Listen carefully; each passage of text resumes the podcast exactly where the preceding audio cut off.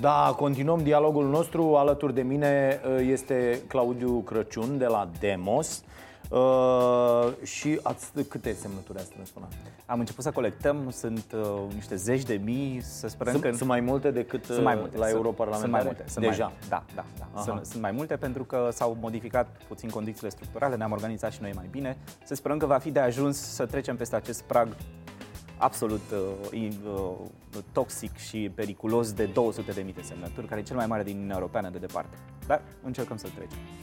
Bun. Și oamenii deci să dea jos uh, uh formularul care e pe site, da, să-l uh, completeze pe, și cum să-l trimită? Pe site-ul uh, www.claudiucrăciun.ro Bă, ajunge în octombrie dacă îl trimite. Nu, nu, nu, nu. ajunge. Se poate trimite și prin poștă, se poate trimite și prin curier, pentru că avem o înțelegere cu o companie, se poate trimite gratis. Descărcați lista, umpleți-o cu uh, câteva semnături din partea prietenilor, cunoscuților, vecinilor și trimiteți fie prin poște, fie prin uh, curier gratis această listă până pe 18-19, ca să avem timp să le colectăm pe toate și ar fi un mare sprijin pentru noi, un mare sprijin.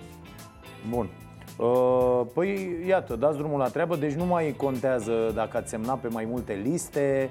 Ideea e că puteți semna pe oricâte liste doriți, pentru că această semnătură nu înseamnă că și votați uh, uh, cu partidul respectiv sau cu persoana respectivă, ci doar că acceptați să intre oamenii ăștia într-o competiție, ceea ce mi se pare foarte important, dat fiind oferta foarte, foarte subțire pe care o avem, deși sunt foarte mulți candidați. Uh, bă, uh, e, e, e o nebunie, adică sunt mulți nebuni, în sensul ăsta e o nebunie.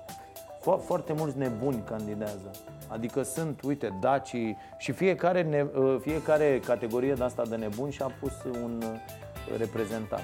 Dacii îl au pe funar, sunt toți ăștia care, înțeles, sunt ăștia dacopații prietenii mei, uh, care au, sunt, uh, sunt o grămadă de nebuni, vor să intre în cursă și n-au nimic de zis.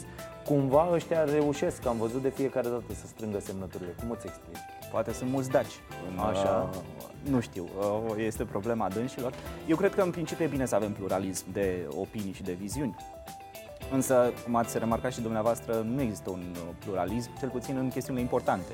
Economie, locuri de muncă, salarii, fis, fis, uh, chestiuni fiscale, toate lucrurile astea care sunt fundamentale, uh, aici nu mai e pluralism. Uh, așa că eu vreau pluralism, vreau să fie mulți candidați, vreau să fie multe partide și să oferim cetățenilor uh, chiar opțiuni. Și să vorbim da, despre lucrurile importante. Da, nu da, despre... dezbat, uite, apropo de asta și cum e bucătăria asta uh, uh, de campanie electorală, că este o nenorocire. Vorbeam zilele trecute uh, aici cu colegii și ziceam, bă, ce facem? O marcăm ca fiind electorală în campanie? E mm. greu să o marchezi ca fiind electorală, pentru că atunci va trebui să-i, să aduci cumva pe toți. Da. Ăștia nu vin Uh, pentru că nu vor să vină după aia, nu putem organiza. Eu aș vrea să organizez aici, în bucătăria asta, în sufrageria asta, să organizez niște dezbatere, adică să aduc doi oameni care candidează și să zic, haideți mă, băieți, ar fi, ar fi foarte utile. Ziceți, cum vedeți voi lumea și să pui întrebări oameni, să... dar nu va exista în opinia mea nicio confruntare electorală. Da. Adică uh, Iohannis este suficient de arogant cât să, na, n-a dat el 5 ani niciun interviu serios pe bune, adică cu întrebările pe bune, nu o să vină acum să facă niște dezbateri. Uh, Vasilica, ce să scoți de la ea? Că ea nu poate, nu intră, uh, ea e într-un conflict permanent uh, și acceptă să intre în discuții doar cu limba română uh, zi de zi. În rest, ea nu are alte uh, uh, dezbateri. Uh, și, mă rog, limba română o bate la fund rău de tot și în rest Uh, uh, ar fi Barna cu care, da, aici să vorbești și probabil ar intra într-o Sigur, noi suntem confruntare. Uh, ba, hai să facem o confruntare între, de, voi credeți că vine Confruntare e prea mult Un dialog, o un conversație dialog. în care fiecare... Despre lume, dreapta despre... cu stânga, frate. Da, A? deci nu... Bă, ar fi o șmecherie, uite, încercăm să facem chestia asta, trebuie să o facem înainte de campania electorală, că după aia nu mai vreau, nu mai vreau să văd niciun candidat. Dar aveți dreptate, problema asta cu precampanie e adevărată. Uh, practic, noi în această perioadă noi suntem, nu suntem protejați de absolut nimic, nu avem niciun stimul, niciun sprijin din partea uh, statului, astfel încât să strângem cele 200 de uh, mii de semnături. Pur și simplu ți se spune că într-o lună, o lună și jumătate tu trebuie să fii cu semnăturile. Dar perioada asta nu e deloc reglementată, nu avem niciun sprijin, nu avem absolut nimic. Practic te aruncă într-o, în, în ocean în noată. Și, de fapt, asta este uh, marea problemă. Aceste reguli sunt create pentru a descuraja partidele noi. Și știți de ce? Pentru că noi nici măcar nu ajungem să câștigăm 40, 50 de mii, 300 de mii de voturi ca să intrăm în Parlament, să primim subvenție de la stat. Nu? Nici măcar nu ajungem acolo. Deci, între 0% sau 0, 0 voturi și 400 de mii de voturi e de fapt așa un fel de deșert, schimb, schimb metaforă. E un deșert pe care unii trebuie să-l, să-l traverseze. Uh, și unii renunță, obosesc, se ceartă sau, și asta este o strategie, da, obosești și intri într-o alianță da. cu un partid mai mare. Deci astea sunt reguli care să descurajeze total orice înseamnă alternativă politică. Și, uh, iarăși, revin la apel, numai cetățenii și câțiva curajoși partide sau candidați pot să, uh, să avanseze și să deblocăm puțin. Uh, de fapt, dacă oamenii nu au alternative, de ce s-ar, de ce s-ar duce la vot? Asta, asta e datoria noastră principală, să vorbim despre lucrurile cu adevărat importante, să creăm alternative politice, să le prezentăm cetățenilor și cetățenii să aleagă. Asta e esența democrației. Dar ea e blocată de aceste reguli care sunt făcute împotriva celor care vin din urmă și, te, și contestă. E partid mare, vechi, stânga, dreapta, nici mai contează. Despre ce, hai să o lămurim și pe asta, că e așa, e, e ca o acuzație în spațiu public din România, bă, ești de stânga.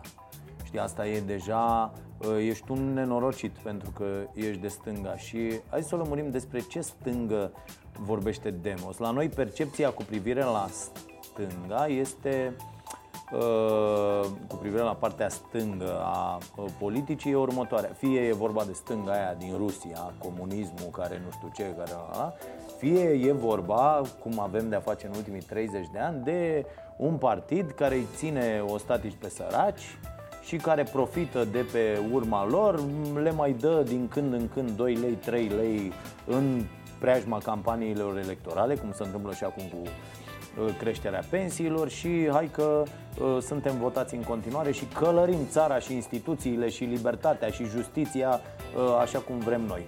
Uh, cam astea sunt percepțiile în legătură cu stânga. Care e stânga demosului? Stânga Demos... Uh... Dar scurt, nu intrăm în idei de astea că nu se uită nimeni. Două minute. Deci nu, nu, nu neapărat cât scurt, cât da. explicație să fie da. pe înțelesul tuturor. Deci nu este stânga asociată cu comunismul. Da? Uh, stânga noastră este uh, democratică și pluralistă.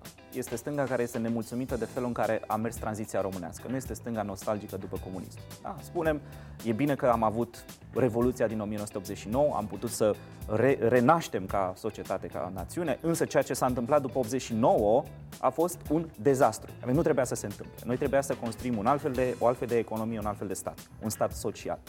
În ceea ce privește relația noastră cu așa zisa stângă PSD. Este, este o, cum a spus și dumneavoastră, este o stângă cu ghilimele. Această, PSD-ul ce a făcut? A pervertit teama de necunoscut, teama de tranziție a multora dintre noi. Și o teamă reală. În momentul în care îți dispare locul de muncă, uh, trebuie să pleci din localitate, uh, îți dispare dispensarul sau uh, spitalul din localitate, sau cine știe ce se mai întâmplă, îți apar creditele, e o teamă, e insecuritate.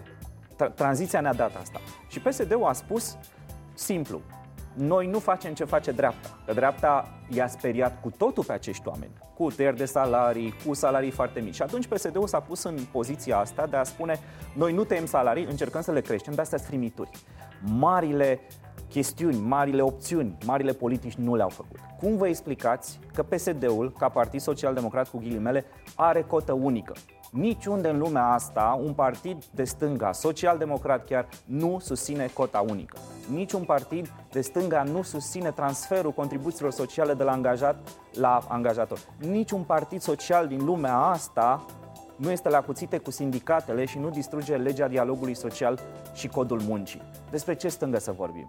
Stânga noastră știți care este? Este stânga care vorbește despre salarii, despre cât ești uh, plătit pentru munca pe care o faci, în ce condiții uh, muncești, ce impozit plătești. Cine ce plătește? Stânga noastră vorbește despre miliardele de euro care zboară din economia noastră și se duc uh, prin paradisurile fiscale. Asta e stânga noastră. Nu ne interesează etichetele. Ne interesează să vorbim despre ceea ce contează. INS-ul a dat zilele trecute o anchetă în care era o întrebare simplă. Adresată, ancheta era în jurul gospodăriilor. Și era o întrebare simplă. vă descurcați cu plata utilităților? Surpriză sau nu? Cei mai mulți răspundeau că de-abia se descurcă cu plata utilităților. Asta înseamnă lumină, întreținere, uh, uh, lucrurile, comunicații. Da. Nu trebuie des- despre asta să vorbim? Asta e stânga noastră. Este stânga care vorbește despre problemele care dor ale oamenilor. Și faptul că nu s-a vorbit despre aceste probleme a generat ce? Migrație de aproape 4 milioane de oameni. Să nu credeți că acești oameni au plecat pentru că, din cine știe ce motiv. Nu, au plecat pentru că nu aveau salarii aici, aveau salarii de mizerie. Despre asta vrem să vorbim. Da. Uh, Cred că ar fi interesantă o, o, o dispută cu partea cealaltă care susține că hai mă, terminați și cu asta, cu salariu minim, cu toate nebuniile. Uh, Apropo de legea uh, asta cu dialogul social, uh, ai adus uh, niște hârtii? Am adus niște hârtii. Așa. Uh, și nu vreau să terminăm cu salariul minim. Și știți de ce nu vreau să terminăm cu salariul minim? Pentru că din cauza acestui salariu avem migrația, depopularea României, care ne costă ca națiune mult. Da? Uh, avem printre cele mai mari uh, procente de persoane plătite cu salariul minim pe economie din Europa, aproape 50%. Și salariul minim îl știți care Da, da, îl da, știți, da. da? Uh, și aici sunt două, de fapt, două probleme. Prima problemă, sunt într-adevăr niște oameni care primesc în mână banii ăștia. Iar cu banii ăștia nu poți să trăiești. E atât de simplu. Uitați-vă la toate. Dar nu trebuie să mergem la In- Institutul Național de Statistică. Mergeți într-o piață. Dumneavoastră cu 12 milioane în buzunar. Sau 24 milioane dacă sunt două persoane și mai au și un copil. Ce faci? Ce faci cu 24 de milioane o familie? Nu-ți ajung banii să trăiești. Uh, Deci salariul minim, salariul minim este o, uh, cum să zic, o instituție Da, care trebuie îți să permite să garanteze. supraviețuiești. Da. Atât. Ar trebui să garanteze supraviețuirea măcar. Avem cea- Deși nu, salariul minim ar trebui să asigure un trai decent. Eu am adică zis să poți să mergi supraviețuiești și și la eu... un film, să poți să... Da, nu să te duci să mănânci la restaurant în fiecare zi, dar să poți să mergi la un film, să cumperi o carte, să faci un Domnule, curs. a- a- avem, iarăși, vorbesc cu, cu Nu zic statistici. în teorie. În teo- știți că aproape 60% din cetățenii acestei țări nu își permit un concediu de două săptămâni? Despre ce să... Eu vorbesc de supraviețuire. Banii ăștia despre care vorbim, salariul minim, dacă crește cu 100-200 de lei, banii ăștia se duc mâncare, medicamente, haine. Da. A, despre asta vorbim. Deci, salariul minim, la, așa cum este el acum, nu îți permite să supraviețuiești. Și atunci ce faci? Emigrezi. Emigrezi, n-ai ce să faci. Doi, sunt cazuri și sunt multe cazuri în care ești plătit cu salariul minim pe economie, pe hârtie, dar după aceea ți se dau niște bani în plic. Mai mult, ca să chiar... E, aici vorbim de evaziune fiscală dacă crești salariul minim a, și să acoperi o sumă care oricum se oferă, toată lumea are de câștigat. Pentru că ai un salariu mai mare, ai asigurări plătite, uh, ai, ai o pensie mai mare. Deci da. salariul Dar o ăsta să vin minim... eu să zic argumentul pentru că uh, o să fiu eu în partea cealaltă, da. chiar dacă din emisiune reiese de fiecare dată uh, că sunt uh, de aceeași părere, o să spun, antreprenorul vine și zice, și sunt în această situație, antreprenorul vine și zice, băi, dau atât de mulți bani pe taxe, uh, încât la finalul lunii, să zicem, nu la finalul zilei, dar la finalul lunii ajung la concluzia că ar trebui să închid, pentru că nu mă scot. Dacă închid, oamenii ăia plătiți așa cum erau plătiți de mine până acum, uh, rămân și ei pe drumuri și merg și sună la șomaj. Bing, bang, bună ziua, am venit și noi să ne scriem la șomaj că firma noastră a închis pentru că statul ne-a obligat să dăm salarii mai mari. Bun. Cum să face chestia asta?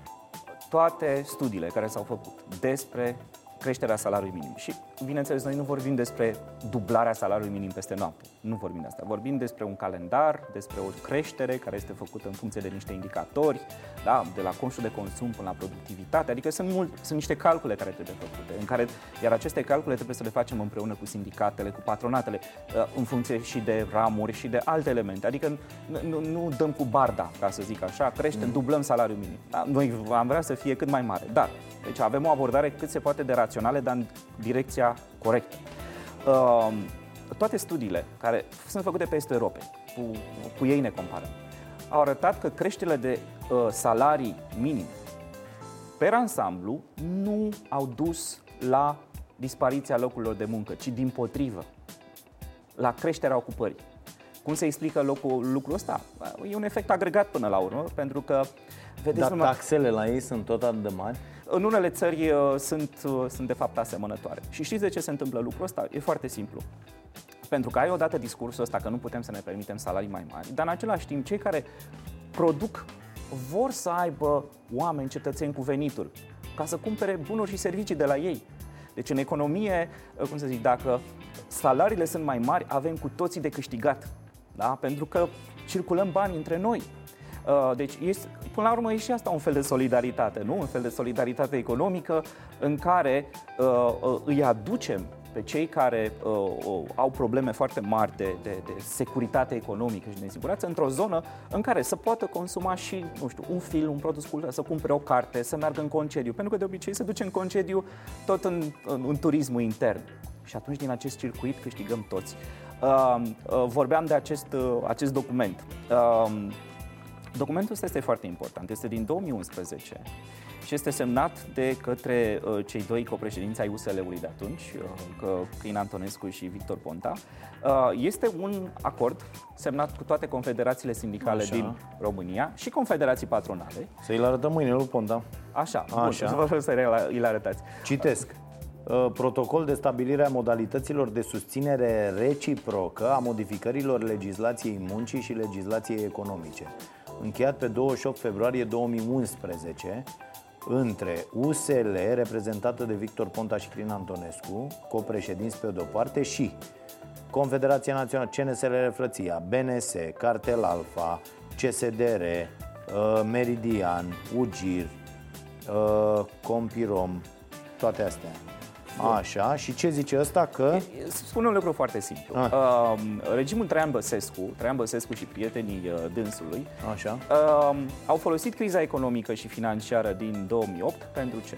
Pentru tăieri de salarii Așa. și pentru schimbarea legislației. Codul muncii plus legea dialogului social.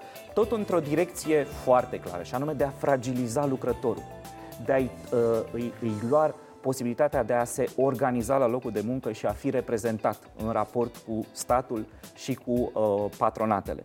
Uh, fragilizare. Deci muncă mai multă, pe salarii mai mici sau salarii mici, în condiții din ce în ce mai nesigure. Deci, uh, și a fost făcut cumva cu cu susținerea instituțiilor internaționale care au și ele politica lor de uh, fragilizare a uh, lucrătorului. Dar la noi s-a mers mult prea departe. Și atunci, um, acest, uh, aceste partide și-au angajat că revin asupra acestei legislații modificate în timpul crizei economice sau imediat după, care fragilizau practic uh, și lucrătorul, dar și instituțiile lor reprezentative. Deci Din ăștia 2011, se angajau, bă, în 2011 noi ne angajăm, că urmau alegerile în 2012, da. noi ne angajăm, dacă vom câștiga alegerile, schimbăm, să schimbăm uh, lucrurile astfel încât lucrătorul român, angajatul român, să fie respectat, să fie mai bine plătit, să muncească în niște condiții mai bune. Să se poată organiza la locul de muncă, astfel încât să existe contracte colective de muncă pe ramuri. Și noi credem, nu credem doar în acțiunea luminată a statului, credem și în înțelepciunea de care pot da dovadă și sindicatele și patronatele atunci când se pun la o masă comună și zic, da, haide să mai creștem salariile pentru că vrem să ne ținem oamenii buni, vrem să nu plecem în străinătate. Adică uh, credem în această înțelepciune. Numai că statul român n-a creat niciodată acest cadru real. Uh, statul român a deschis ușa uh, din spate patronatelor, iar sindicatele le-au dus cu, cu, cu vorba. Cum s-a întâmplat? Deci din 2011 până acum nu s-a întâmplat nimic. Și PSD-ul a stat la guvernare, cu excepție de un an, continuu puteau să schimbe oricând aceste legi, oricând. Și mă întrebați dacă mai e de stânga sau social-democrat sau social? Da, eu mă, eu mă întreb așa, băieții ăștia de la aceste sindicate, că ok, politicianul de când ne știm noi, asta face, minte, câștigă alegerile și după aia nu mai face nimic din ce a promis. Uh, to- toți băieții ăștia cum de nu reacționează în niciun fel din 2011 încoace, bă, v-ați, adică voi ați fost folosiți, oamenii, uite, poate facem o emisiune și cu dăștepții ăștia de la sindicat. Voi v-ați lăsat folosiți toți ăștia, ia uite, CNSR Răția, Petcu, uh, Dumitru Costin, uh, Cartel, Cartel Alfa, Alfa, domnul Hosu. Hosu, toți băieții, Nu, să știi- toți oamenii ăștia, când semnezi o chestie în asta, băi, eu sunt sindicat, eu am atâția membri, dacă ai semnat ceva cu mine și n-ai făcut, te bate-te ca și pe tine. Deci Nu, e, e foarte eu- simplu, adică vin cu toți oamenii acolo, dă mâine nu mai muncește nimeni, bă, ai zis că votezi legea asta, ești la putere, votează Dacă nu, vom avea grijă în foarte scurt timp să nu mai fi nici la guvernare, nici nicăieri, că noi suntem sindicaliști, frate. A, eu am fost la protest Adică eu așa organizat. o văd. Și eu văd la fel. Uh, cred că sindicatele în România au Sunt datoria să... plătite de băieți ăștia. Nu, nu zic asta. Liderii. Nu cred asta. Uh, Păi eu n-am altă explicație. Eu bă, nu ori cred ați luat o șpagă. Serios. Bă, ori ați luat o șpagă, ori... Păi nu poți să semnezi așa ceva și după aia să nu mai vorbești despre asta au, 8 au ani. mai fost proteste. Eu Ia cred să că un, vedem. unora le este teamă, pentru Așa. că primesc De cine? controle. Uh, în momentul în care scoți puțin capul și începi să-i contești, uh, Așa. începi să simți tot felul de presiuni. Une, uneori sunt presiuni, alteori este teamă, alteori este comoditate, alteori este demobilizarea Presiunea că ce, naturală. frate, că dacă tu n-ai nimic, n-ai, f- că despre asta este vorba, da? Presiunea în ce fel se poate exercita? Bă, există presiuni să nu uite și la adresa.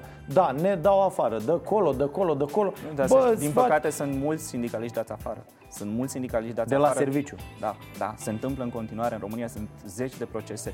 Uh, uh, Da, să câștigă procesele alea. Unele da, unele nu, dar oricum e trist. Te, te, te scoate de la locul de muncă pentru că ești sindicalist. Uh, bun, și eu sunt de acord că sindicatele trebuie să se înfigă puțin în călcâie și să zică gata, până aici. Corect. A, Vă, vă, vă dau Ok, dreptate. ok. Ce pot eu să fac? În calitate de candidat la președinție și posibil viitor președinte. Eu mă angajez, și asta e o promisiune, că uh, trimestrial invit la Palatul Cotroceni membrii Consiliului Economic și Social și Consiliul Național Tripartit. Astfel încât să pot vorbi și să pot explica și să mi se explice în fiecare lună sau în fiecare moment unde este economia. Da? Din perspectiva și a patronatelor și a sindicatelor. În Consiliul Economic Social și sunt, uh, o- și, sunt și organizațiile societății civile care unele dintre ele fac o treabă minunată. Din păcate, unii au fost scoși din Consiliul Economic Social și mă refer aici la uh, Federația Omenia, care este o federație a caselor de ajutor reciproc ale pensionarilor. Sunt cei care încearcă să-i ajute pe pensionari în mod cinstit și nu îi lasă la îndemâna IFN-urilor, instituțiilor financiare nebancare, Mhm. Da, bă, care ce spun niște... nenorociri sunt astea, bă, și cu am văzut Și- și... peste și atâtea reclame, bă, și atâtea și oamenii cred, bă, oameni buni, instruiți-vă părinții să nu mai cadă în aceste bunici. capcane, bă, părinții, da. bunicii, bă, terminați că plătiți de 100 de ori mai mult, chiar nu, nu, nu e în regulă deloc. Această federație a fost scoasă din, uh, din uh, Consiliul Economic și Social. Și mă întrebați din nou, da, de ce PSD-ul de, dr- de dreapta? Păi cum să scoți o federație a caselor de ajutor reciproc a pensionarilor, care au istorie de ani, să le scoți din Comitetul Economic Social? Ei, toate ace- deci vorbesc de- inclusiv de ONG-uri care fac o treabă minunată, cu resurse puține. Deci i- vor avea tot timpul o ușă deschisă la Cotroceni. La momentul actual, președintele Iohannis se consultă da, doar dar cu toți candidații spun asta înainte. Adică a, aici mai Asta e o problemă. nu. Eu nu am auzit niciun candidat care să spună Ai, ușa bă, mea se de la... venea în piața universității, Nu, nu. tată, odată la trei luni, să vorbească cu toată lumea. Eu n-a nu venit cred că niciodată. Traian Băsescu niciodată nu a zis că ușa mea la Cotroceni va fi deschisă sindicatelor. Nu cred. N-a, nu crede în asta, n-a crezut niciodată în asta. Uh, Claus Iohannis uh, s-a consultat cu societatea civilă doar, doar în chestiuni de stat, de drept, justiție și întotdeauna cam cu aceleași ONG-uri. Dar ONG-urile sunt multe, sunt uh, ONG-uri, vă dau un exemplu. După tragedia de la Carac, care a fost una care ne-a, ne-a răvășit, da? Ce trebuia să facă președintele? Dincolo de faptul că putea să împingă ancheta, cum e și normal. Păi a doua zi trebuia să cheme la Cotroceni toate ONG-urile care se ocupă de violență împotriva femeilor. În, în a doua zi. Și trebuia să le întrebe, ce părere aveți? Care e experiența voastră din comunități cu tinere femei? ONG-urile care, uite, am avut aici discuții cu oameni care se ocupă de astfel de ONG. ONG-urile astea n-au nici măcar sedii, n-au, n-au absolut nimic. Sunt, nu există o, o rețea, stai să cauți, eu am căutat la nivelul unor județe de pe unde ni s-au semnalat tot felul de astfel de probleme că ne-am uh, aplecat asupra subiectului nu există nimeni. Adică te uiți ca o femeie care e bătută într-un sat din nu știu ce județ, aia n-are nici măcar în județul respectiv, în reședința de județ, un ONG la care să meargă să obțină măcar un fel de consiliere. Nu spun, bă, ia-ți copiii, vină încoace, stai o lună undeva, ți asigurăm și după aia vedem ce facem. Este, este absolut incredibil ce se întâmplă la acest nivel, dar nimeni nu e interesat pentru că în proporție de, cred că peste 80% în România bărbații cred că femeile sunt doar simple obiecte din păcate, da, și există și o cultură a acestei violențe. Care adică suntem ăștia tradiționali, știi, ăștia bărbații tradiționali, ăștia sunt. Da, uh, răspunsul următorul. Răspunsul ar trebui să fie în primul rând la stat. Uh, adică guvernul, autoritățile, instituțiile ar trebui să fie cele care oferă suport. Dacă o, o femeie este, uh, este agresată, trebuie în primul rând să aibă un sprijin de la, ce, de la guvern pentru că guvernul este statul, statul este supus Constituției. Și în Constituție e foarte clar ce drepturi avem. Da? Avem dreptul la sprijin. Securitatea noastră, siguranța noastră, sănătatea noastră trebuie să fie protejată. Deci o, o femeie... Nu e datoria ONG-urilor, mă scuzați, nu e datoria ONG-urilor să rezolve ONG toate, toate problemele, e datoria statului. De multe ori ONG-urile, văzând că statul nu face nimic, sau e prea comod, sau nu are resurse, intervin și sunt oameni care sacrifică viețile, timpul. Am, știu, știu, știu. Știți asta, tocmai ați, asta, ați și, tocmai ați asta și zic, am și arătat, am invitat, dar problema aici e că uh, uh, femeile sunt descurajate total de lege, de atitudinea nemernicului de polițist din sat sau din oraș care vine și zice, era unul care a fost ăla, mă, pă, uh, i-a dat o palmă să sune, domne, dimineață, sună noaptea. Era un imbecil de polițist, de la, șef de poliție era. Da. Și ăla a zis, lasă domne, sună seara, să sune dimineața. I-a dat o palmă până la urmă, n-a omorât-o. Deci, poliția trebuie să treacă prin reformă și instrucție serioasă. În plus, mai e nevoie de ceva. Pentru că poliția te poate, duce, te poate ajuta în, în, în momente critice, dar după aceea nu mai poate interveni. Dacă nu ai infrastructură care să preia victima și să o protejeze, cumva, Uh, fie să elimine uh, agresorul din uh, gospodărie da? pentru câteva zile, o lună, în cazuri mai grave să existe și un ordin judecătoresc. Unele femei fug în mijloc de noapte și n-au unde să se ducă, poate la rude. Trebuie să existe o infrastructură socială pentru aceste lucruri și drepturile și libertățile din Constituție, dacă n-au infrastructuri care să fie susținute, de fapt, Uh, nu există. Deci am dat uh, uh, acest exemplu plecând de la ceea ce trebuie să facă un președinte. E clar că președintele nu are toate instrumentele executive la dispoziție, dar e foarte important ce face, ce vorbește. Dacă președintele Iohannis invita la Cotroceni ONG-urile care se ocupă de violența împotriva femeilor. Dacă invita ONG-urile care se ocupă de educație, pentru că aproape în același timp s-a întâmplat ceva extraordinar de important. Consiliile județene au renunțat la obligativitatea de a decupa niște rute pentru transportatorii publici, uh, pentru transportatorii privați, astfel încât să le permită să meargă doar pe rutele profitabile.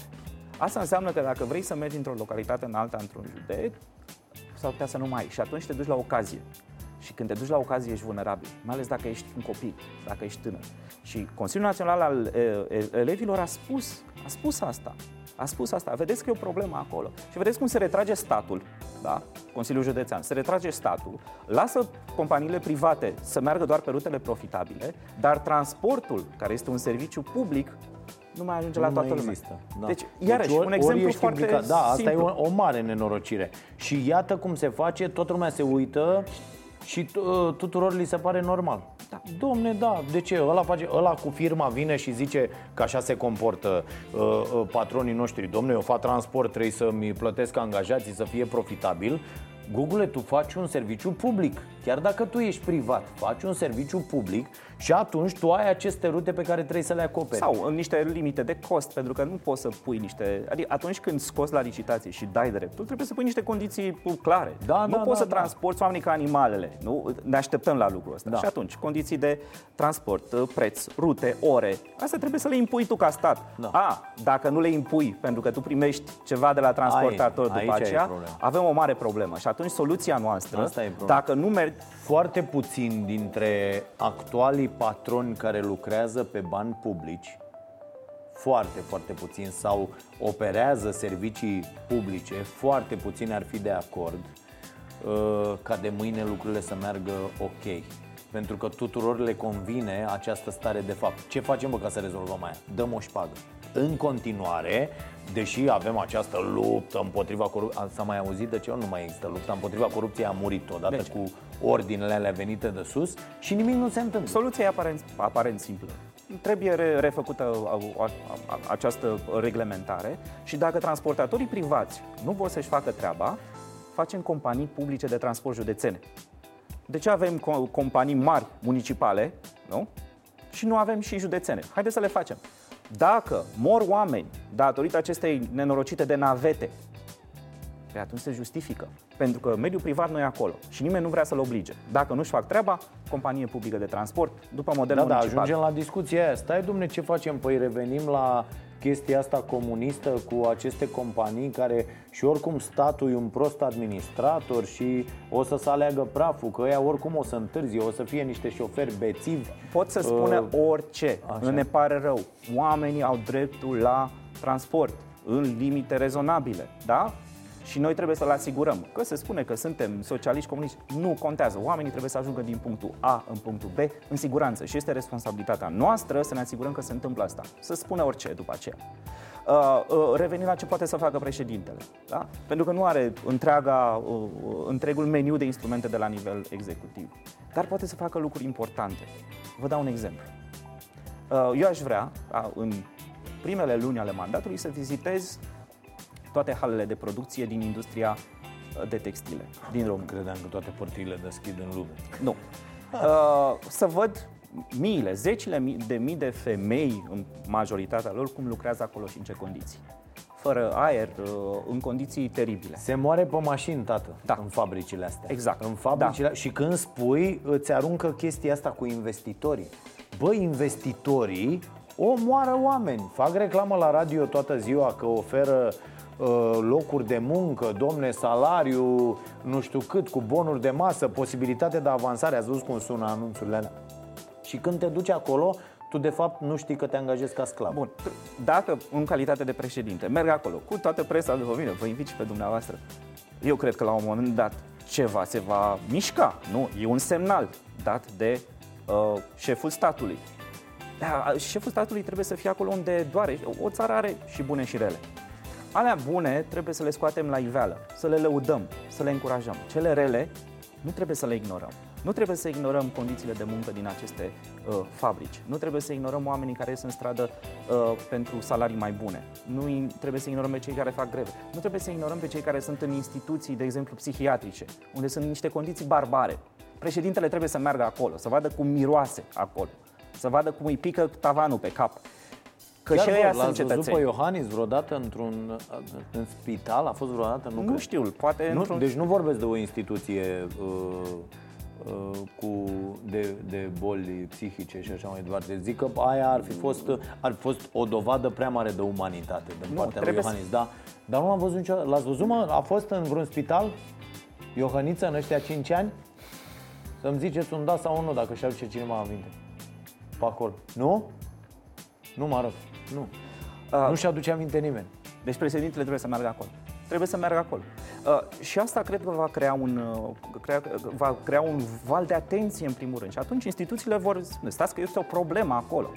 Uh, uh, doi, președintele are niște puteri constituționale. Știți că trebuie să promulge legi. Uh-huh. Ce pot eu să fac în calitate de președinte este să iau fiecare lege cu ajutorul departamentelor de specialitate, cu ajutorul consiliilor consultative și să le analizez dacă spune sau rău, dacă trebuie ceva schimbat acolo. Cum actualul președinte face deja.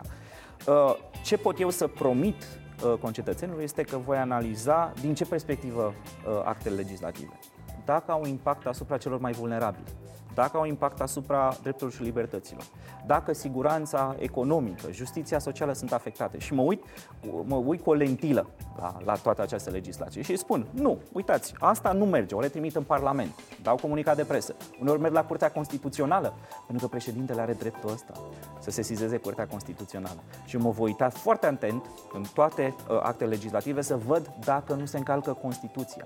Mai mult, Uh, prin a-mi deschide uh, uh, ușa, prin a organiza la Palatul Cotroceni consilii consultative, care discută lucruri importante despre muncă și dialog social, despre dezvoltare economică și fiscalitate, despre analiza contractelor de privatizare.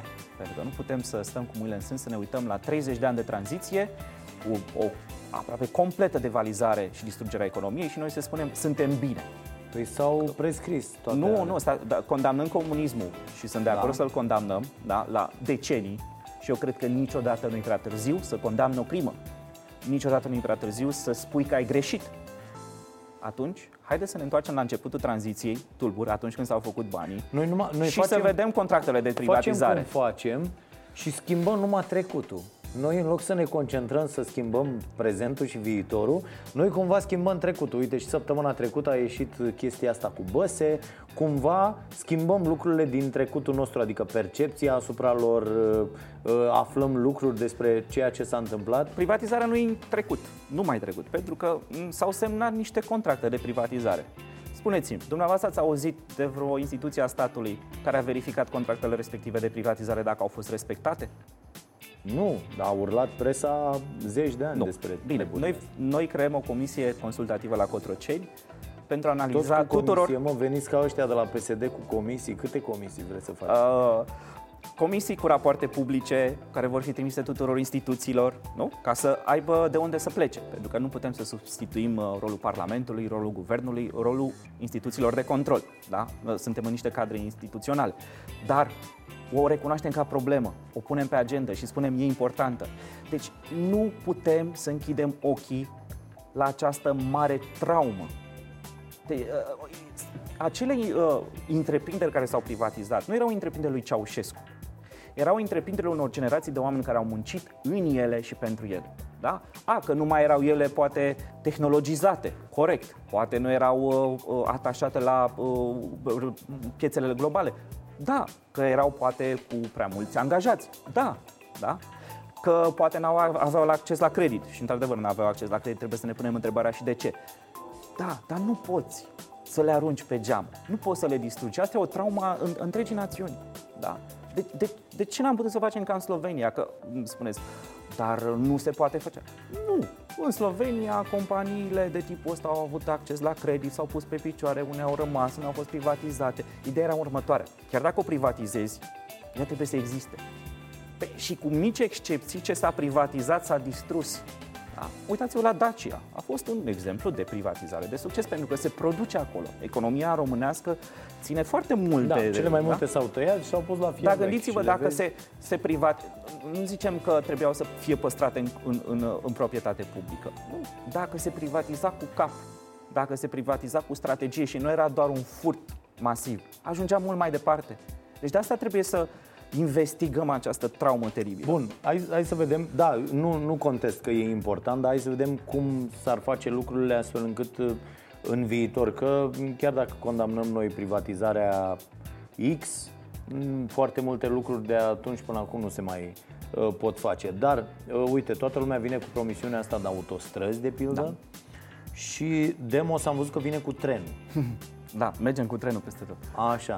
Uh, și uh, aveți ceva promisiuni în această zonă cu ăștia de la CFR? Asta, că eu mă mir cum n-adunați semnăturile cu, cu un astfel de discurs. Adică e discursul care ajunge la m, cei mai mulți dintre oamenii uh, simpli, onești, care au un job și încearcă să supraviețuiască în această țară.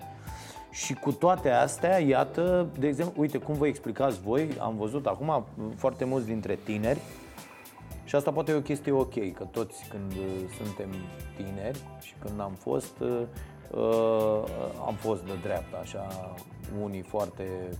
Uh, Generațiile din spate nu mai sunt de da, dreapta. așa. Uh, nu, nu, nu. Și zic odată cu înaintarea în vârstă, înțelegi dacă m, te uiți la lume despre ce e vorba până la coadă. Și iată, tineretul în România, era și gluma aia pe vremuri la Divertis cu tineretul din ziua de azi, măgarii dracului. Uh, tinerii merg uh, foarte mult în zona asta de, de dreapta. De ce? Um, mulți vin din spate și uh, de, de stânga pentru că condițiile structurale s-au schimbat, cele economice. Uh, și un calcul foarte simplu. A, Nu, dar de ce nu s-a creat uh, uh, uh, acest uh, uh, curent? Uh, să, să urce și stânga Se creează. cumva. Se, noi, noi îl vedem, se creează uh, o mare perioadă. Du- după pe- ce o să ne săturăm de Barna și de ăștia, o să vină momentul vostru sau? Probabil. Ah, ok. Dar noi suntem acolo pe baricade. Da. Uh, e- e o chestiune până la urmă simplă. Uh, Cei care uh, s-au format în timpul tranziției au văzut ce? Au văzut un PSD care era corupt, clientelar, uh, conservator și nu s-au, cum să zic, nu s-au, de fapt toată mișcarea pro-democrație E prea devreme pentru aceste mesaje la 30 de ani după, la doar 30 de ani după Revoluție? din ce în ce mai mult există un proces așa de convertire pe care nici măcar noi nu suntem responsabili pentru el. Și cum devin oamenii de stânga? Pe- Noi întrebăm uh, la semnături, când ne contactează, îi întrebăm, cum ați devenit de stânga? Nu, Eu cred că uh, de, devii de dreapta, cred că de stânga ești. Eu, eu cred că e invers. Cele mai multe dintre Adică- trasee sunt următoare. Așa, Mulți au plecat în străinătate, apropo de vrem o țară ca afară, da? și au studiat în Germania, în Franța și și-au dat seama că acolo sunt state sociale. Mă, nu mai vorbesc de statele nordice. Da? Olanda, nu mai zic Olanda, care este un, și un paradis fiscal. Dar când e vorba de sistemul de sănătate, merge perfect. Da? Asta e făcut cu resurse. Și au, au intrat în mediul occidental și au zis, stați puțin, că Stânga ceea nu ce- e ce știam eu. nu e ceea ce... că De, ăștia, de fapt, oamenii de stânga care nu știau că de stânga. Cei Așa. mai, mulți, cei mai mulți, da. Și au zis, stați puțin că asta nu e. Uite, stânga aici este perfect onorabilă, democratică, pluralistă, se luptă pentru niște lucruri importante pentru noi toți. Foarte important, stânga occidentală e mult mai deschisă către migranți decât dreapta. Da? Și când ajungi acolo, nu, chiar în Italia sau în țări, și vezi că singurii care măcar care măcar vorbesc despre problema ta ca migrant. Sunt sindicatele, ONG-urile și câteva partide de stânga, încep să te gândești tu puțin altfel. Uh, alte categorii sunt cei care au, uh, au Mie îmi încep- place că noi avem, uh, suntem foarte... Uh, avem niște concepții incredibile. Dacă îi întreb pe oameni despre problema asta a migrației, uh, ce, domne, noi vin ăia să vină în coace, un, niște dăia din Siria sau din... Dar ce e la noi aici? Pe de altă parte, fiecare are o rudă, 2, 3, 7, 9, pentru că noi, după Siria, suntem națiunea cu cei mai mulți Da. uh, oameni plecați și tratăm diferit lucrurile, adică zicem, bă, ce să vină ăia, dar când e vorba de un român plecat, bă, s-a dus și el acolo, frate, și el l-au tratat uh, uh, urât. M- Mi se pare incredibil Da, și- cum pot exista aceste uh, două concepții într-un singur creier. Uh, mai țineți minte scandalul cu refugiații din Siria? Vorbeam de niște cifre, câteva mii. Da, nouă câteva, mii, ceva, câteva da, garnituri de metrou la ora Da. 9 dimineața la Unirii. Da. Uh, Ca să dau așa. Foarte puțin pentru o țară atât de mare. În același timp, sunt zeci de mii de lucrători din Asia care vin să muncească pe șantierele patriei, de unde au plecat cetățenii români pentru că salariile au de mizerie. Întrebați-vă câți cetățeni vietnamezi încep să lucreze, dau un exemplu pentru că sunt mai prezenți în uh, zona de construcții. Uh, și nu mai e niciun scandal. Uh, patronatele spun avem nevoie de forță de muncă. De ce au nevoie de forță de muncă? Păi forța de muncă a românilor a plecat în străinătate pentru că i-ați plătit cu salarii de mizerie și preferați să aduceți niște cetățeni vietnamezi care pleacă și acolo de la o sărăcie lucie, se bucură la câteva sute de euro, dar au un mare, un mare avantaj. Sunt docili, că sunt foarte departe de casă, nu știu limba, sunt perfecți pentru a fi exploatați. E, sunt uite, perfecți. nu prea sunt. O să te con- știu uh, cel puțin două cazuri, oameni care au adus astfel de muncitori.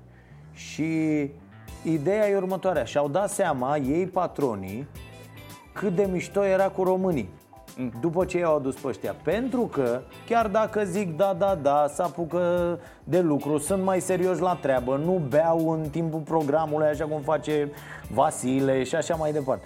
Și-au dat seama că orice le-ai zis, bă, nu poți să muți nicio virgulă cu ei de colo-colo. Adică atunci când unul dintre ei are probleme, să duce în mijlocul șantierului. E o chestie povestită de, de un om care a angajat astfel de uh, cetățeni și vin toți. Și ei opresc lucru. Bun. Spre deosebire de Vasile da? Și nu sunt sindicalizat. Care chiar dacă e un pic băut, vii la el și zici Hai bă Vasile, dă-te în gâtul mătii, treia să faci asta, te rog eu frumos Hai să nu știu ce, hai să nu... Și Vasile zice, bine mă băi șefule, hai că o fac și pe asta Mai dai și tu o bere, mai dau și o bere, ok, hai Și s-a apucă Vasile și o termină Era mult mai bine cu Vasile Uh, nu vreau Că să... ăștia nu se mai apucă de treabă Uh, nu vreau să mă înțelegeți greșit. Uh, nu suntem împotriva lucrătorilor străini. Vin aici pentru că au familiilor acasă condiții grele și cred că Da, e sunt foarte bine bineveniți. să vină. Sunt Da, bineveniți, da. da. Dar, din păcate, sunt aduși pentru motivele greșite. Corect Aici avem noi o problemă. Uh, am stat cu mâinile în sân să Sunt se aduși golească ca țara să fie de... exploatați. E, Da. e foarte simplu. Aici investitorii au vrut să găsească doar o mână de lucru foarte ieftină pe care să o poată folosi pentru niște profituri fantastice. Un profit de 4% în Germania aici era 24% și așa mai departe. De ce? Pentru că salariile uh, uh, completau acea diferență. Și în momentul ăla ei au zis, bă frate, hai să facem într-un fel. Și aduc pe acești oameni să facă ceea ce nu mai pot face cu românii. Da. Asta e toată, toată treaba. Da. Și uh, sunt efecte, sunt efecte grave pentru care, vedeți, patronatele, o, știu, la un moment dat erau, o, erau niște cetățeni chinezi care fusese abandonați cu totul aici și stăteau în fața, protestau în fața ambasadei și uh, pentru că erau abandonați, nu mai făceau. Gândiți-vă că e o problemă socială. Noi de-abia avem posibilitatea să avem grijă de lucrătorii noștri. ITM-ul, Inspectoratul Teritorial de Muncă, de-abia se mișcă. Apropo de, și o să vă prezint cam ce instituție am vrea noi să, să impulsionăm puteri. Inspectoratul Teritorial de Muncă de-abia se mișcă pentru angajații români, pentru lucrătorii români. Vă dați seama ce greu este să fii alături cumva, să ajuți zeci de mii de uh, lucrători care vin din alte uh, regiuni ale lumii. E foarte greu, e un, e, apropo de integrare, de susținere, că nu poți să-i lași să, să, să stea în containere. Nu? Uh, E, e simplu. Da. Și atunci ai niște probleme pe care, de fapt, nu le, cum să zic, nu, le, uh, nu și le asumă nimeni. Și vorbeam de, de instituțiile care trebuie întărite. Uh, Știți că DNA-ul este uh, e în centrul, uh, să spunem, proiectelor politice uh, actuale ale dreptei, că trebuie întărit. Și suntem de acord, trebuie să întărim DNA-ul. Însă, haideți să întărim și alte instituții. Și aș începe cu ANAF-ul. De ce? ANAF-ul Bă, este... Stai puțin aici, stai, stai, stai, că deși mai avem foarte puțin în, în emisiune, asta cu întărirea DNA-ului eu nu înțeleg.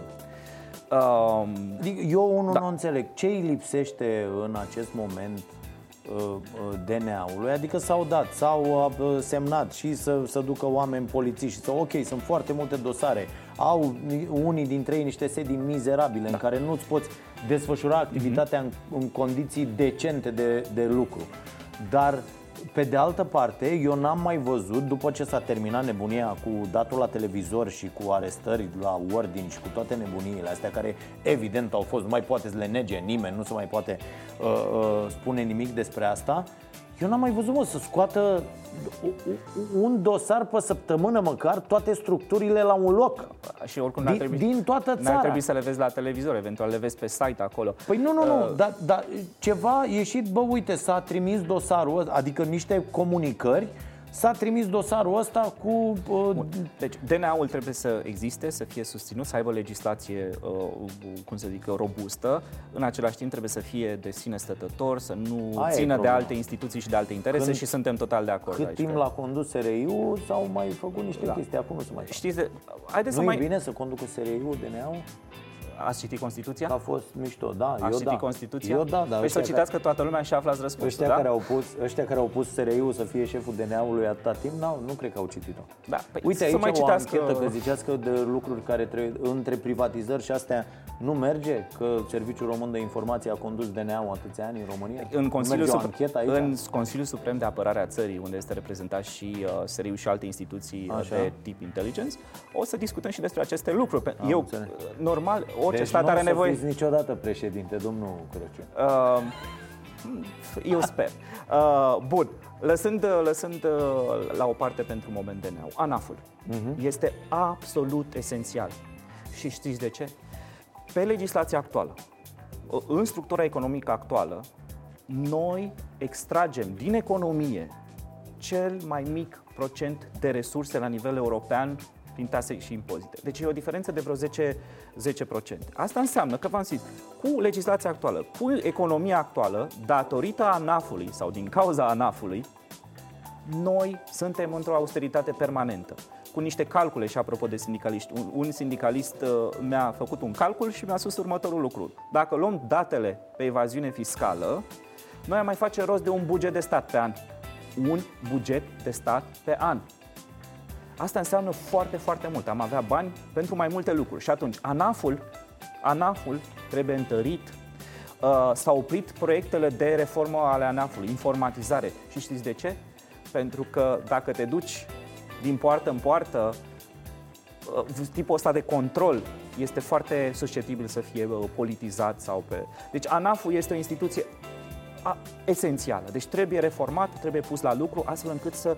Pus la lucru să meargă la aia mari, tati. La aia mari. Că la, la ăștia mici, dacă se duce ca așa, totdeauna s-a impulsionat activitatea ANAF, uh, belindu-i pe ăștia mici Da, Care da. învârt 3 lei de colo-colo și dau două salarii Bă, nu aici e evaziunea, fraților, deci... să ne înțelegem Ăla care are cifră de afaceri Sunt, sunt unii pe care stă călare ANAF-ul ăsta Am făcut și o scenetă la un moment dat exact pe treaba asta Bă, sunt unii controlați toată ziua, bună ziua de ANAF Care da. Da. își plătesc taxele, dau asta... salarii Și ăștia mari nu-s deloc Ăsta e controlați principiul de funcționare al statului român.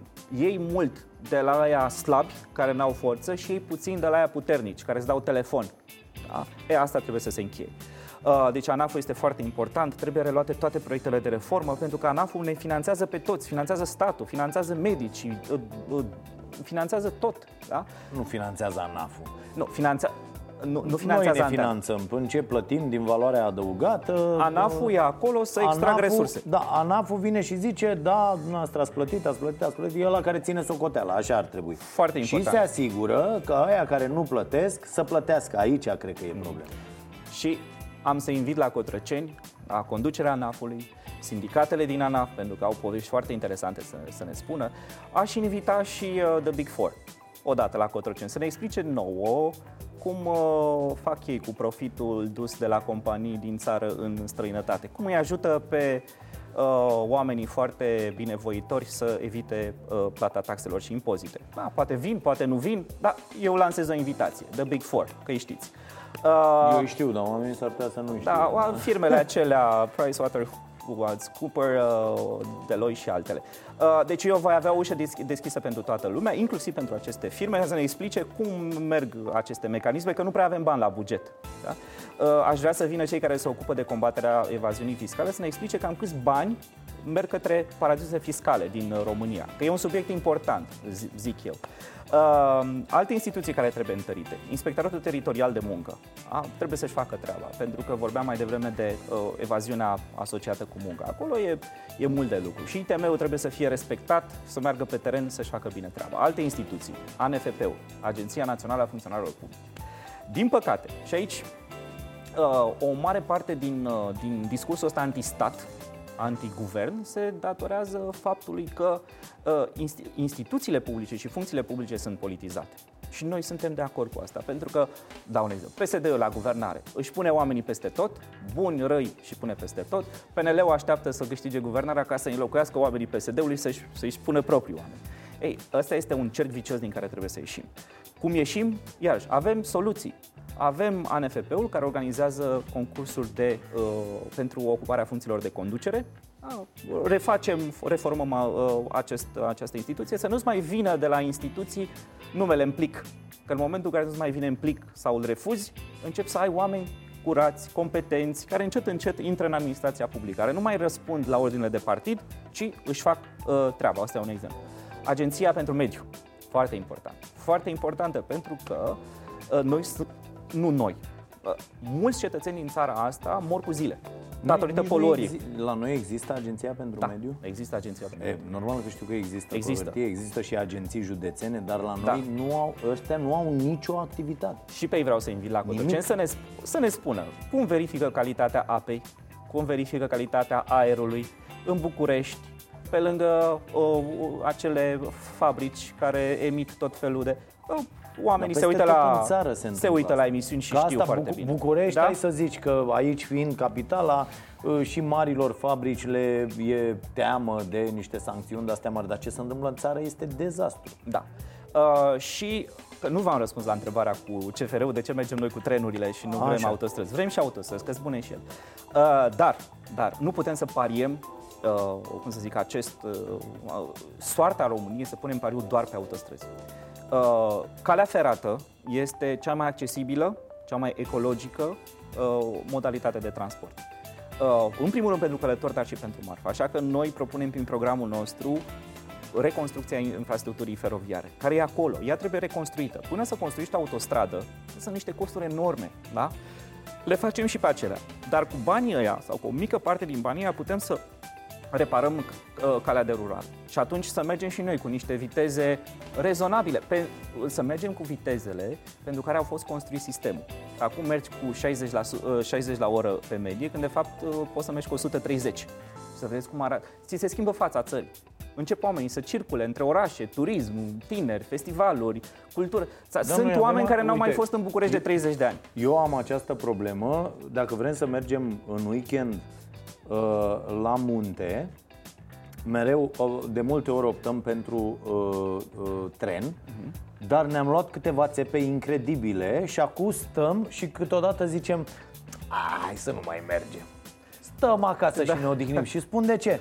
Te trezești că ai plecat de la, eu stau în Ploiești, da? Și plec, mă urc în gară în tren, merg la Brașov, să zicem, da? Și de acolo vezi cum faci să ajungi unde vrei.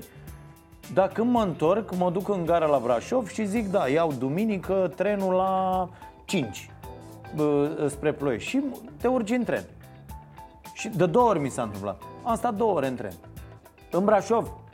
Deci, dacă pun două ore, plus două ore drumul cât faci pentru că ai uh, zona aia în care se merge cu 10 la oră, mergi vreo oră cu 10 la oră, uh, stai și zici, bă, 4 ore. 4 ore făceam și cu mașina, stând la mine în mașină, te mai oprești undeva. Adică, bă, este foarte Dar mult. investițiile astea trebuie făcute nu din calcule economice.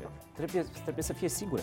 Calea aia de rural, treci pe pod, pod, poduri, podețe, trebuie să fie în siguranță. Deci ele oricum trebuie o, reparate.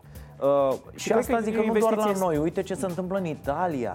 Da, cu poduri căzute, cu infrastructură veche. Am fost în Italia în vara asta, am citit în, în presa italiană în fiecare zi articole de fond, anchete, tot felul de lucruri uh, uh, pe acest subiect și acolo e o dezbatere foarte intensă. Bă, avem, chiar dacă avem infrastructură și cu autostrăzi și cu întreținută.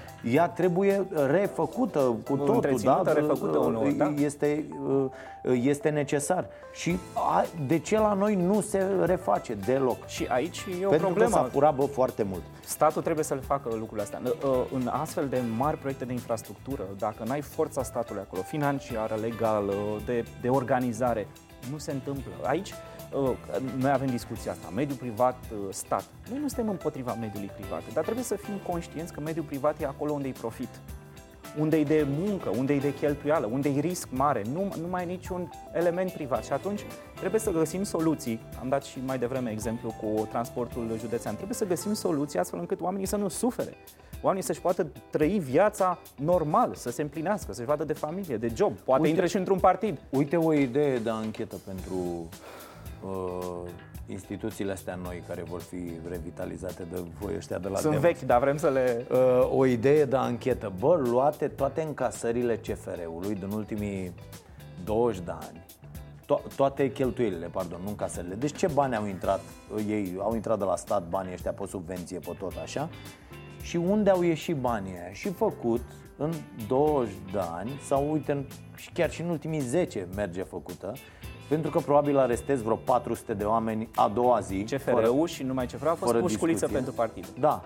Și, a, și să vezi că există hârtii. Unde s-au dus banii? Și după aia vezi ce a făcut la ce, a făcut, ce trebuia să facă fiecare. Băi, atât de simplu, deci eu, eu dacă aș lucra în domeniul ăsta, mă zice doar, bă băieți, toate astea, ei uh, în practică 200 de studenți de la drept de ăștia că intri la drept și zici ce vreți să vă faceți procurori, să băgăm la pușcărie hai bă să băgăm oameni la pușcărie, să moriți voi, fiți atenți întindem dosarele astea pe jos pe aici și hai să ne apucăm luați tot ce s-a făcut studiu de caz și Îl luăm și pe analiza contractelor de privatizare. Da? Facem Da, acolo, da, da, da, na, da. na, cum să zic, un efort național. Da, un da, efort, da, să na- fie un cu efort tot. Să băgăm lumea la pușcărie. Bă, ok. Bine. Uh, uh, baftă, ce să zic. Uite, Voi ăștia la demo sunteți așa uh, băieți buni, ok, dar uite că Și nu fete. reușiți. Și fete, am văzut, dar nu reușiți să... Eu nu știu cum faci tu cu fetele alea frumoase în partid acolo, dar nu reușești să strângi 200 de mii de semnături. Sunt, uh, sunt fete deștepte, uh, integre și frumoase. Uh, la fel sunt și uh, bărbații, nu facem această diferență. Uh, avem o dificultate, e greu să construiești ceva curat de la zero cu re- resurse proprii, pentru că cei mai mulți avem joburi, da? avem, trebuie să ne întreținem, avem familii, avem, uh, unii sunt la studii, e greu să construiești ceva uh, în cum să zic, în alea două, trei ore când vii de la lucru și ești obosit. Dar noi încercăm. Dar uh, noi încercăm să ne facem treaba cât se poate de bine, dar avem nevoie și de sprijinul celor care se uită la noi. Uh, Să ne dea o încurajare cu o semnătură, 10 semnături, 20-30 de semnături, că asta ne permit nouă să intrăm în campania electorală și nu avem pretenția să convingem Când pe toată lumea. depuse astea semnăturile? Uh, Pe 22. 20, Pe eu 22 sunt un septembrie. tip foarte practic. 22, asta înseamnă uh, mai aveți, să zicem, fără azi 11 zile Da, pline da, în care da. puteți Suntem să în lucru acum cu procesare, colectare. 11 zile pline în care Da. puteți să strânge și aveți niște zeci de mii, zeci de mii Sper- spre 100 sper, sau sper că zeci de sunt mii uh, spre pe 30? anumite grupuri, încă n-am făcut uh, centralizarea central uh, la, la nivel uh, central, dar uh, lucrăm, lucrăm pe toate grupurile Deci mai noastre. trebuie 100 de mii sau 150 de mii? Încă nu pot, nu, nu am, uh, nu am imaginea Da, asta am foarte, înțeles. foarte clară, uh, dar nu, noi nu vrem să îi convingem pe cei care se uită la noi că uh, noi suntem cei mai buni, vrem 40% să conducem toată România. Dar uh, vrem să-i convingem să vină alături de noi, să ne dea o șansă, astfel încât ceea ce spunem noi acum să apară acolo ca alternativă, ca discurs public. Asta e de fapt angajamentul nostru. E un angajament explicit că vorbim despre lucrurile astea și un implicit că încercăm să facem politica altfel. Da, ce e important este că prin aceste participări din mai multe zone, uh, oamenii vor avea un termen de comparație atunci când vor spune stai bă să văd ce votez, cum am- am- eu vreau o țară așa sau vreau o țară așa. Uite un exemplu, am avut o discuție foarte interesantă săptămâna trecută, apreciată am văzut de uh, uh, mulți oameni cu uh, Dan Barna uh, uh, de la USR, un tip cu care se poate discuta, dar uh, care în unele zone uh, pe mine mă depășește total această concepție despre lume. Și am ajuns, am discutat în contradictoriu despre uh, uh, plata la termen. Adică eu spuneam că eu aș vrea intervenția statului, eu, comunist nenorocit, că eu aș vrea intervenția statului la fel cum e în contractele cu banca, da? Uh, cu- Statul a venit și a zis, bă, aceste clauze sunt abuzive, n-au ce să caute aceste clauze aici, duceți-vă încolo cu ele, cu tot cu Isărescu și cu toți băieții ăștia care zic contractul e sfânt. Bă, nu e sfânt. Dacă atentează la drepturile mele, da. dacă este un abuz, dacă așa, nu este sfânt contractul, departe de a fi sfânt. Uh, și eu am zis, bă, uite, eu de pildă, cum suntem noi plătiți cu emisiunea asta, își trec, sunt tot felul de mari șmecheri care au mari agenții și alea șmechere și zic, bă, da, noi vrem să dăm acolo ceva sau să facem o chestie, că am văzut cifre și să uită trei amețiți la emisiunile astea, dar noi plătim la 120 de zile sau la 90 de zile. Eu consider că ăsta e un abuz, adică uh, acea firmă abuzează de poziția ei de pe piață într-un anumit moment să dicteze niște reguli care nu sunt ok pentru mine un uh, sulică cu o emisiune la televizor. Da? Da. Da. Bun. Și eu văd aici o intervenție din partea statului care să zică, bă, vedeți că contractul ăsta nu are ce, voi puteți ce treceți 450 de zile. Dar conform legislației din România, în, nu știu, 20 de zile să zicem, trebuie să plătiți. Dacă nu, penalități. Da? La, la plată. Și asta trebuie să fie valabil pentru toată lumea. Bun. Domnul Barna spune, domnule, ăla e un contract, întotdeauna vine altcineva și zice, eu stau 400 de zile, aștept. Înțeleg? do- domnul- Și eu zic, păi atunci eu aș închide. Și unde se află Claudiu Crăciun aici în disputa asta? E, fo- e, e foarte clar. unde Trei ne aflăm. statul să intervină sau nu? Da, da. Uh, statul trebuie să intervină acolo unde există asimetrie de putere și resurse între cetățeni, firme, grupuri. Da? și statul să spună, stați, noi trebuie să administrăm aici o societate care merge după niște reguli da? legale, morale. Da? Uh, și statul trebuie să intervină. Exemplul ăsta cu băncile este foarte bun. Este foarte bun. Pentru că băncile sunt vedetele tranziției.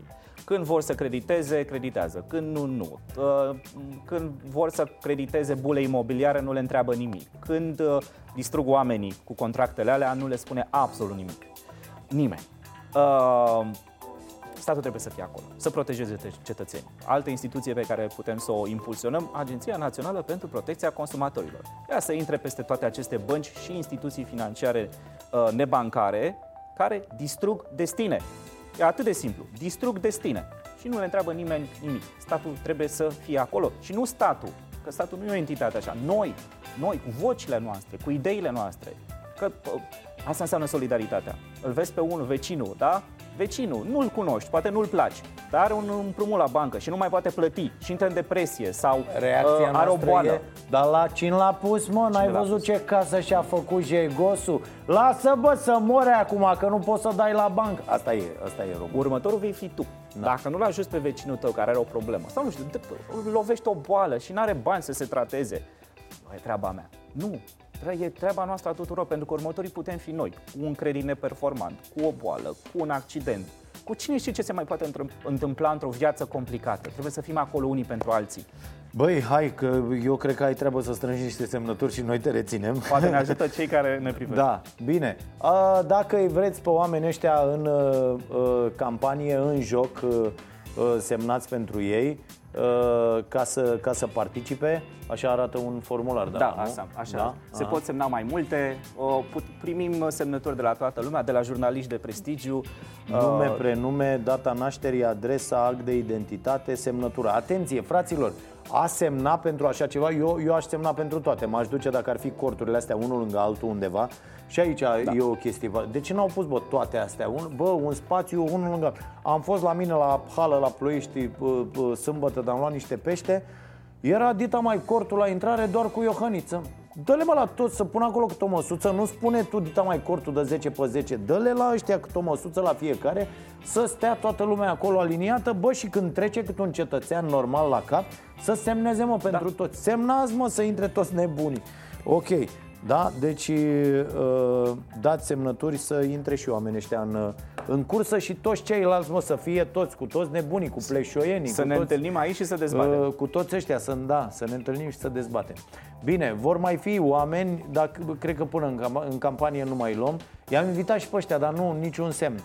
Uh, Veorica, Iohăniță, uh, nu e așa, despre o dezbatere Nu, uite, aș încerca să dau drumul la o dezbatere despre lume uh, Societate, asta, economie, Societate stat. între uh, partidele tinere Că e, e, e o chestie ok. Bă, și îi lăsăm pe ăștia că oricum trebuie să închidă ăștia toți. PSD, PNL, uh, băieții ăștia cu aceeași mizerie Oricum ar trebui să închidă obloanele și să vedem ce facem cu partidele astea noi. Bine, mulțumim foarte mult, ne vedem în fiecare zi de luni până joi, de la 22.30 la uh, Prima TV, desigur, cu emisiunea Starea Nației.